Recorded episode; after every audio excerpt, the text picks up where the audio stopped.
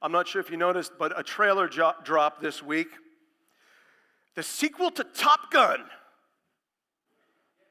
Maverick, 30 years later. I'm not sure if you saw that. For me, that's like, I can't wait.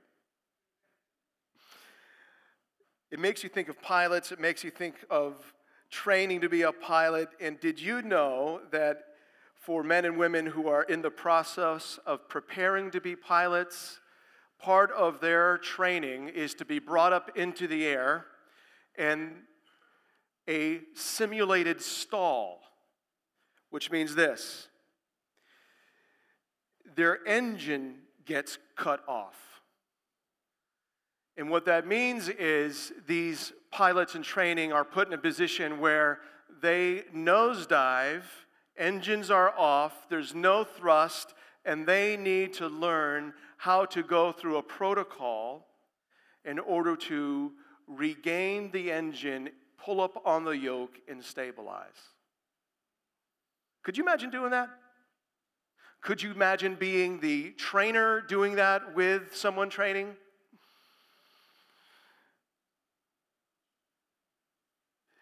As a Christian, we know what it's like to have it feels like our engines conk out. We stall. Something goes really sideways in our life. We're just flying along just fine, and then we get hit by a wind shear, and engine conks out, our nose starts to drop, and we feel like we go into this tailspin and we start spiraling down. Anybody anybody Anybody in the room identify with any of that? I see that hand. Zzz. I see those hands. The question becomes okay, for us as Christians who find ourselves in those dark places, nose diving, and the, the ground is coming up fast, what do you do? Maybe you came into the building feeling like God is a million miles away from you, and so your engine is coughing, it's starting to stall. Or maybe you think that God has actually forgotten you. And, and so you, your engine, your propeller has stopped. Maybe beyond that, you think that God just hasn't forgotten you, He's rejected you. So not only has your propeller stopped, your, your tail is starting to spin around. You know what it's like. You know what it's like to fall into a tailspin of, of heartache. These kinds of feelings that Christians experience of feeling abandoned by God, whether that's distance or feeling forgotten or feeling rejected, they're common among believers. Believers of all ages. There's a variety of circumstances that can knock out your engine and push you into a tailspin. And so this morning, I, I, I want to ask you, in all sincerity, are, do you feel like your nose is dropped, engine's conked out, and you're starting to spin? If you do, you, you're right where God wants you. There's help for you. Help in Psalm 42 and 43. But, but if you're not in a tailspin right now, don't worry. It's just a matter of time before you get a wind shear. And so, what you're going to hear this morning, you, you, you need it. Because because down the line, your engine's probably going to stall out. And this morning, we're going to continue this series for the summer called Psalms for the Helping. Specific Psalms that are designed to help followers of Jesus in specific situations. And this morning, we're looking at a situation where you feel like your faith has stalled and now you're in a nosedive. God has Psalm 42 and 43 for you. It's God's help for you. It's what's called a psalm of lament. The point of this psalm is pretty clear. You're going to see it in the refrain. It's basically saying, hey, don't despair. Hope in God because He is your God. So, this morning's sermon, I'm going to ask two questions. I'm going to ask and answer two questions. The first question is this What's unique about this psalm? We're going to spend most of our time on answering that question. I, I want to walk you through Psalm 42 and 43. But the second question is how does Psalm 42 and 43 help us? And if we have time, I've got five lessons that Psalm 42 and 43 helps us with. So let's start with asking this question What is so unique about the Psalms, this Psalm in particular? Well, let me start by answering that question first by saying it's a psalm. Psalm 42 and 43 is a psalm. And what you need to understand are the book of Psalms, all 150 of them, it's God's poetry for our souls. And here's what you need to understand about the Psalms. If, if you were to talk to a seasoned saint who's been through a lot of hardship, and you're like, hey, what have you learned through those hardships? They'll start talking about Psalms as if they are really good friends. Because the Psalms give voice to our souls to a variety of different circumstances, to a variety of different emotions. Now, it's possible to think of the Psalms as strictly human inventions because they're so emotional. There's so much humanity in it. And you can just start thinking, well, that's an interesting expression of a man despairing and turning to God. Well, that's fascinating. But you can't forget that what 2 Timothy 3:16 says. It says, "All scripture is breathed out by God and profitable." the Psalms have been breathed out by God. The son of Korah, who wrote this psalm, was moved by God's Spirit to write down every word in it for your good, to give voice to your soul to God. So, the first thing you need to understand is that Psalm 42 and 43 is a psalm, and the Psalms are God's poetry for our souls. It gives us expression. The Psalms, unlike any other biblical writing, give language for our souls to speak to God. And so, isn't God kind? Isn't He so kind to give us this treasury, as Spurgeon would say? a treasury for our souls to cry out to God, whether that's in praise or whether that is in lament. The second thing that's unique about this psalm is that it is a lament. Now, here's how we know it's a lament. Look at Psalm 42. If you look at verse 2, it says, My soul thirsts for God, for the living God. When shall I come and appear before God? That's lament. It's a question. When am, when am I going to see you again? When am I going to behold your face? Think about it as his engine is starting to cough. Those are signs of a stall happening. If you look at Psalm 42, verse 9, we have another question why have you forgotten me? Laments are so honest, they can almost come across accusatory of God. Why have you forgotten me, God? Anybody in the room asked that kind of question before? If you look at 43 2, we have another question, another why question. Why, why have you rejected me? This psalmist writing this psalm feels distant from God, he feels forgotten by God, and he even is wrestling with feelings of rejection by God. The, the engine of his faith is stalling out, and he is nosediving and entering into a tailspin. And God has it for us to learn from, to give voice to our souls. If you're feeling abandoned this morning by God, you need to pull up. Have you ever seen those movies where there's this airplane out of control, nose diving, and you have the siren and this voice pull up, pull up, pull up. There's a refrain throughout this psalm.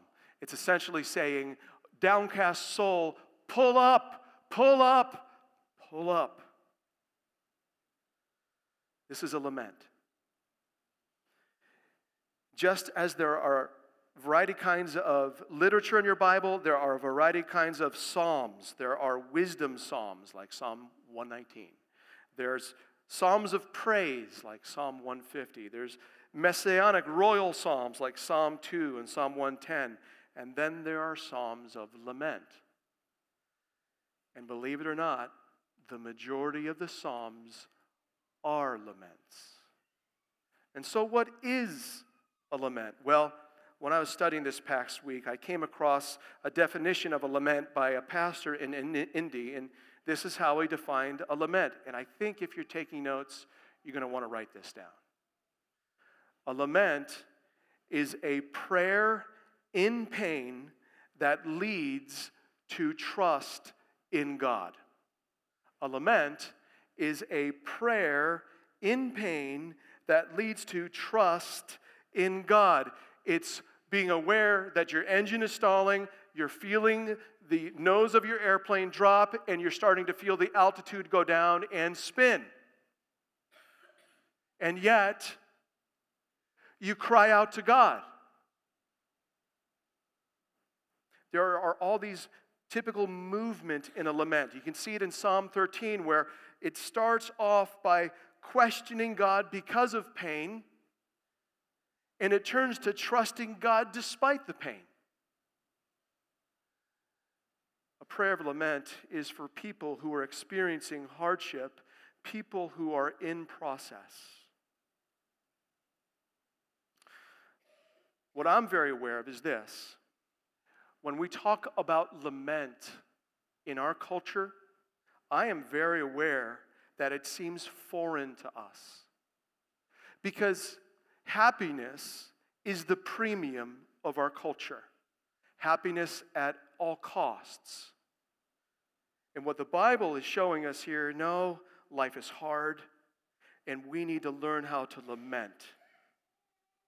As I mentioned, laments make up the majority of the Psalms, which means this God's not surprised when your engine starts to stall. He's not surprised when your nose starts to dip. He's not surprised when you start to spin down. In fact, He's usually the one orchestrating it to bring you to Himself, to teach you to trust Him. So, laments, a lament is a prayer in pain that leads to trust in God, and that is exactly what Psalm 42 and 43 is.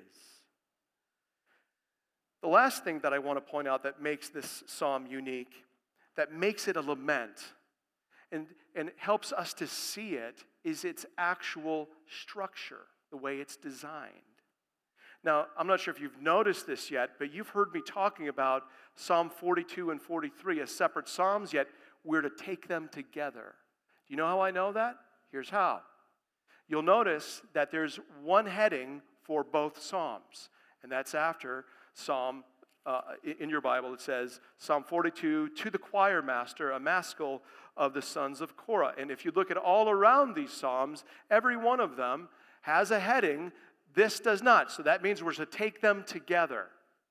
But even more significantly, Psalm 42 and 43 hold together because of the structure. There are two stanzas in Psalm 42 and one stanza in Psalm 43, and you are to take them together as three stanzas. And what we see in these stanzas is a movement. First, the psalmist feels isolated. Then he goes into complete stall mode and in turmoil. And then in the last stanza, he pulls up. There's hope. Let's dial in to get a closer look at how this psalm is laid out because it is going to be instructive for you when your engine starts to stall of what to do. So let's start seeing some of the details here. Stanza 1, in verses 1 through 5 of, of Psalm 42, it starts with a lament. So what you're going to see here is each stanza has a lament and a refrain, lament and a refrain, lament and a refrain. And they are all moving us to hope in God. So, what's the lament in stanza one? Well, the psalmist is comparing his longing to be in God's presence as a deer panting for life giving streams of water. He's in a dry place, verses 1 and 2. He says, When shall I come and appear before God? Somehow he feels distant from God, apart from him. And then in verse 3, we see these taunts. He's somewhere apart from God, and people are saying to him, Where is your God? And my impression of this is because this question gets asked again in the next stanza, is that the psalmist is starting to wonder that question himself. Where are you, God? In verse 3, his wanting to be satisfied by the life giving, water like presence of God is unquenched, and he's got to settle for his tears. And in verse 4, he goes all nostalgic. He's like, Oh, I remember the good old days. Man, I remember when I was on fire for the Lord and going to church. I would go to every service and worship the Lord. If you're a guy and you've been around the block and you remember what Promise Keepers was, this guy would be saying, I remember Promise Keepers. I remember gathering stadiums with tens of thousands of men and singing for hours to the Lord. Man, those were the good old days. It's not uncommon when we face hardship, we go all nostalgic. But what you need to know is fond memories of past experiences is not the presence of God. And so here we have this lament resulting, ending up in nostalgia, and, and then there's this control panel. There's this light on this psalmist's cockpit.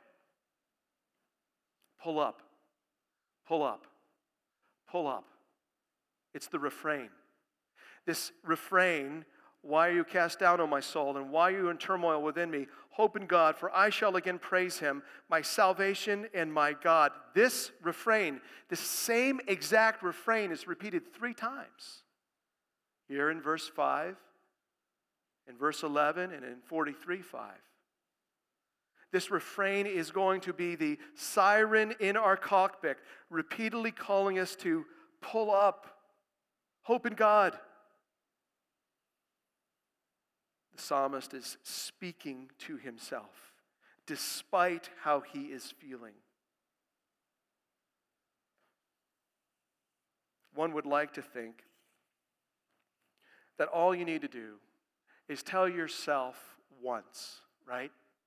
You're starting to sense your, your, your, your, your heart, your faith, your faith engine, it's starting to conk out. And all you just need to do is say once, Oh, oh, soul, why are you so downcast? Why, why the turmoil? Put your hope in God. And you would think that's all you need, and then you're on your happy way, right? Not according to this psalm. And it's strangely encouraging. Because when you turn to the second stanza, starting in verse 6, look where the psalmist is. He says, My soul is cast down within me. He's like, okay, my engine started to stall. I saw the lights on the on the on my display panel. I tried to pull up, but I'm still cast down. And he goes from feeling isolated from God to now going into quite a tailspin. Look at what happens. We learn more. Therefore, I remember you from the land of Jordan, of Hermon, from Mount Mizar. We don't know where Mount Mizar, but we do know the land of Jordan and Hermon. And what it is, is it's, a, it's an area located north of the sea of, sea of Galilee. It would have been the, the headwaters of the Jordan River. And so this psalmist is saying, I am displaced from the presence of God. Because when he talks about being in God's presence, he's thinking Jerusalem and in the temple. So he feels displaced, but we're not told why. We don't know if he's a refugee or he's an exile, whether he got sick or he missed the 455 bus to Jerusalem. We just don't know. What we do know is he's feeling distant from God, and it is acute. And not just that, look at verse 7. Deep calls to deep at the roar of your waterfalls. All your breakers and your waves have gone over me. Not only does he feel displaced, he feels overwhelmed overwhelmed by God's waterfalls, overwhelmed by God's breakers, overwhelmed by God's waves. It's a soft blame. There's some accusation there. Why are you doing this to me? Did you guys see the video this week of the couple in Hawaii? They went out to take a picture of waves crashing on this rocky shore, and they were taking the picture. This huge wave came in and just pulled them out. And the video is of them, their little heads bobbing in these rough seas, just one wave coming over them after another. If you were there, you would have been completely hor- horrified and overwhelmed. That is what this psalmist is feeling displaced, overwhelmed. Verse 8, he tries to pull up. It's so helpful to see turmoil, isn't it? It's so helpful to see someone struggling to trust in the Lord. Verse 8 By day the Lord commands his steadfast love, and at night his song is with me, a prayer to the God of my life. I say to God, verse 9, My rock, why have you forgotten me? It's complete turmoil. Yahweh, steadfast love. I'm trying to pray, I'm trying to sing. I'm trying to call to my mind that you are my rock. Why have you forgotten me? You feel the turmoil? You feel the struggle? Do you know what that's like? He's overwhelmed. He's displaced. He's trying to trust but he still has these questions. It seems like he's more overwhelmed by his circumstances than the truth of who his God is. And we've all been there. He says in verse 9, Why do I go mourning because of the oppression of the enemy? That word mourning is a Hebrew word that, that it can be translated darkness as well. What, why, why do I feel all the lights are out because of this oppression? I feel like I feel like I've been cut deep by a deadly wound to my bones because those who oppose me are saying, "Where is your God?" He is so aware of the taunts. Where is your God? Where is your God? Makes you wonder if he's wondering where his God is. What this is a picture of is not just a sputtering engine, but an engine that has stalled out propeller stopped, and the nose is now dropping. And then comes the refrain Pull up, pull up, pull up. Why are you cast down, O my soul? And why are you in turmoil within me? Hope in God, he commands his soul. For I shall again praise him. That's hope. That's faith forward looking faith, my salvation and my God. Pull up, pull up, pull up.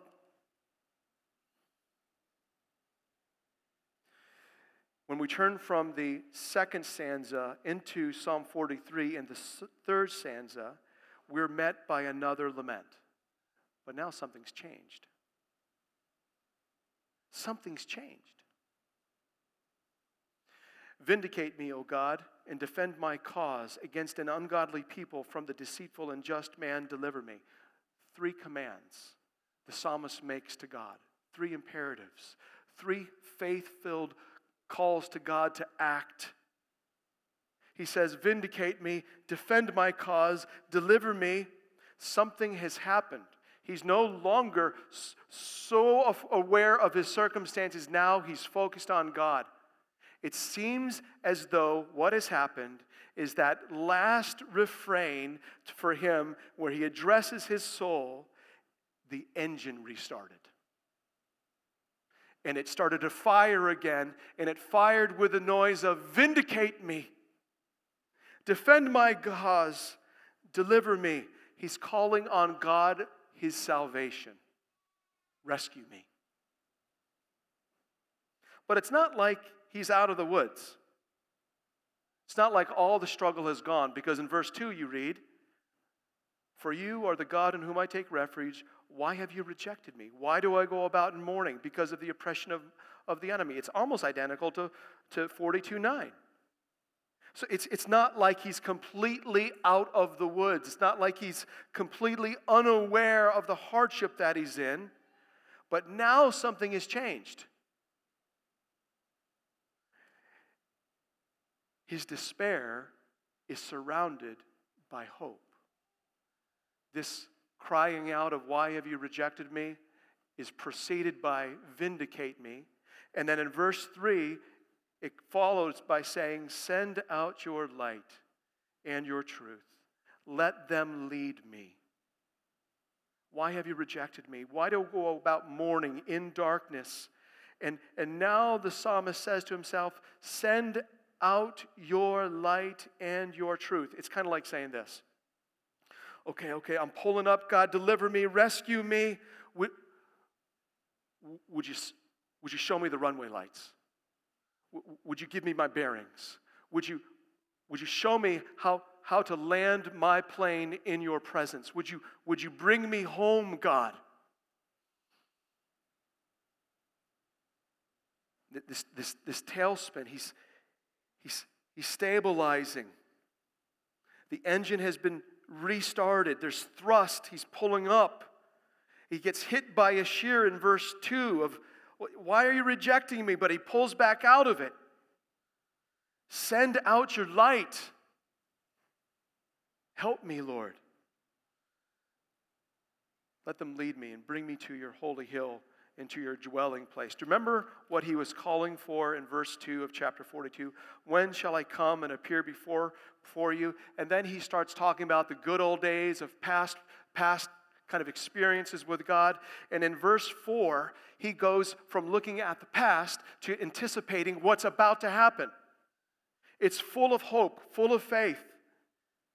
Come get me, come direct me. Verse 4 Then I will go to the altar of God in God's presence, in God's place, and to God my exceeding joy, and I will praise you with the lyre, O God, my God.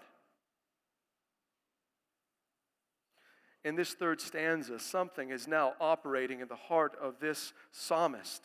He has got faith. He's got hope. He's looking forward. It doesn't mean he's out of the woods, but he's pressing on. He's trusting in his God in a way he wasn't before.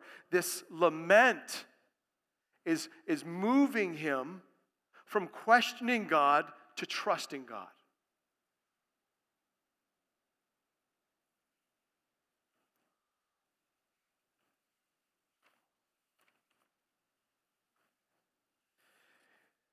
We've looked at quite a distance that he has come. A lament is a prayer in pain that leads to trust in God. And what we see by this third stanza, this third, third lament, is that this psalmist is trusting in God in a way that he wasn't when Psalm 42 started. And by the time we get to the refrain in 43:5, why are you cast down, O my soul? Why are you in turmoil within me? Hope in God, for I shall again praise him, my salvation and my God. There's this different sense of that. There's a confidence, there's a yes to it. He's pulled back on, on the stick. He's pulled out of the nosedive. He's been able to restart his engine by faith, and that thrust now of faith in God is able to pull him out of the despair. This morning, if you're feeling distant from God, if you're feeling forgotten by God, if you're feeling rejected by God, you need to stop listening to yourself and you need to start talking to yourself and speaking to yourself this pull up, pull up, pull up, hope in God. Yet I shall praise him. He's my salvation, He's my God.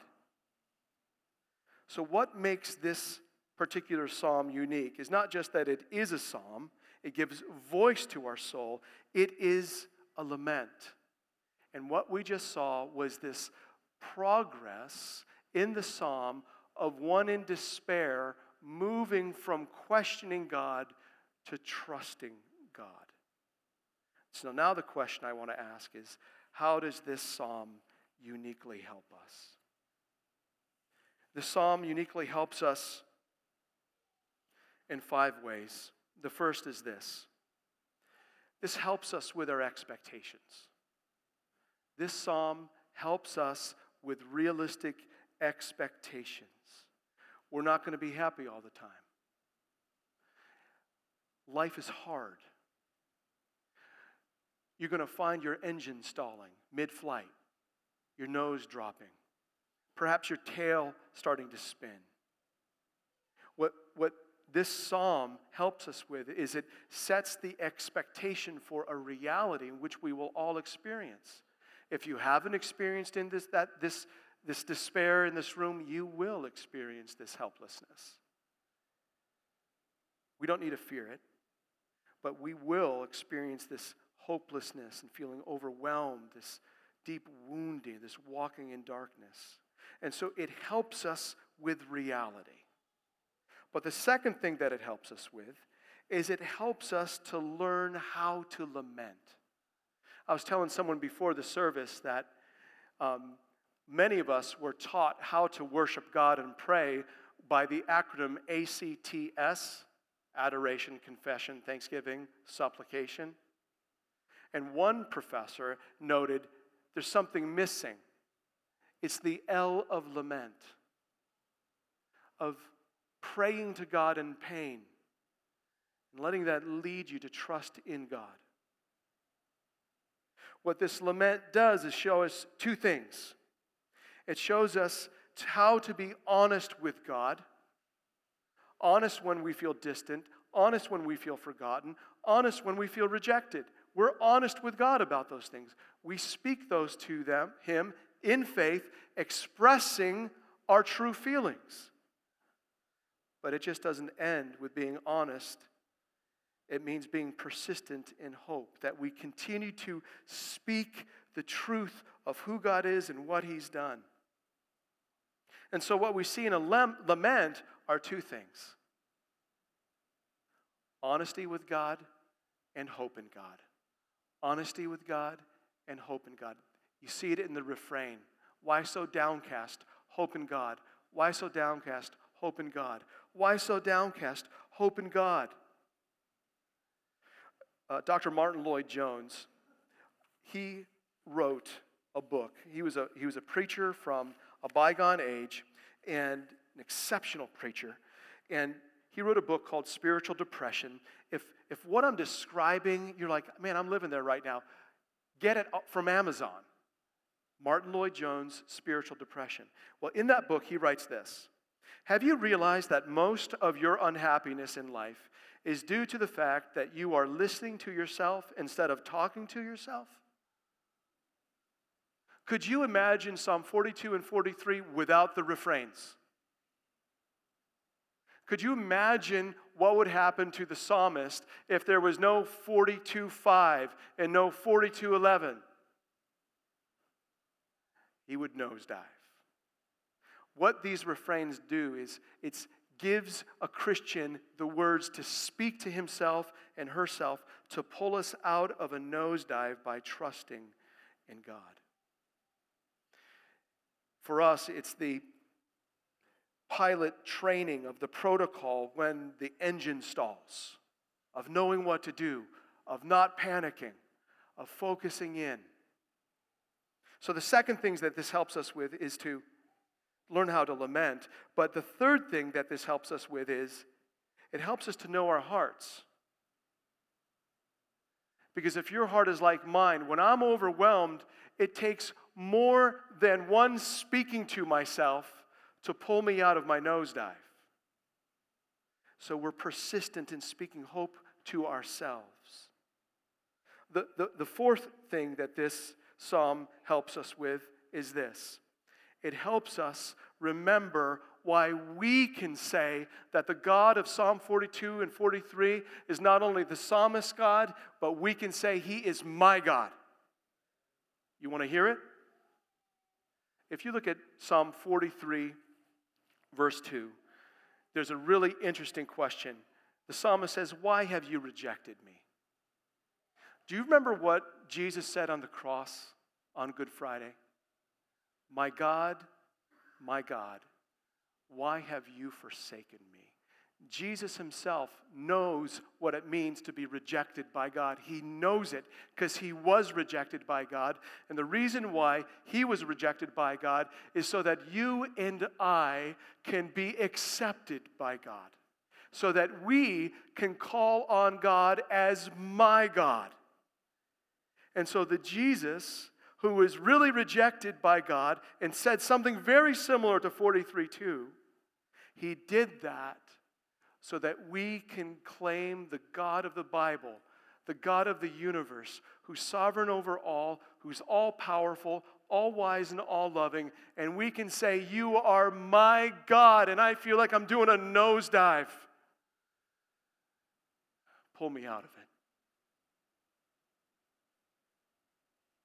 This psalm helps us remember why we can say to this God that He is my God. It's through Jesus. And the last thing, last helpful lesson this psalm teaches us it's not even in the psalm, it's in the heading. Look at Psalm 42, the heading to the choir master. This song was meant, this psalm was meant to be sung. This psalm was meant to be sung, sung in the company of the redeemed, those who can call on God as my God. This psalm allows us to be honest with one another when we are feeling distant, forgotten, and rejected by God. This psalm allows us to sing together our hope who can pull us out of our despair, stabilize us, and bring us home. So we're going to close. I'm going to close in prayer, and then we're going to sing a new song together this morning as a response. It's Psalm 42 put to music. So let me pray, and the worship team will come on up, and we'll sing together as it was meant to be sung. God in heaven, we thank you so much for Psalm 42 and 43. Thank you for the help that is in this psalm, not only pointing us to the God who is our salvation our God who is my God. But thank you for the psalm and how it instructs us to lament. Would you grow us as a church and how to lament personally and corporately? And now, God, would you knit our hearts together as we sing and search and look to you for you to be present in our midst? In Jesus' name, amen.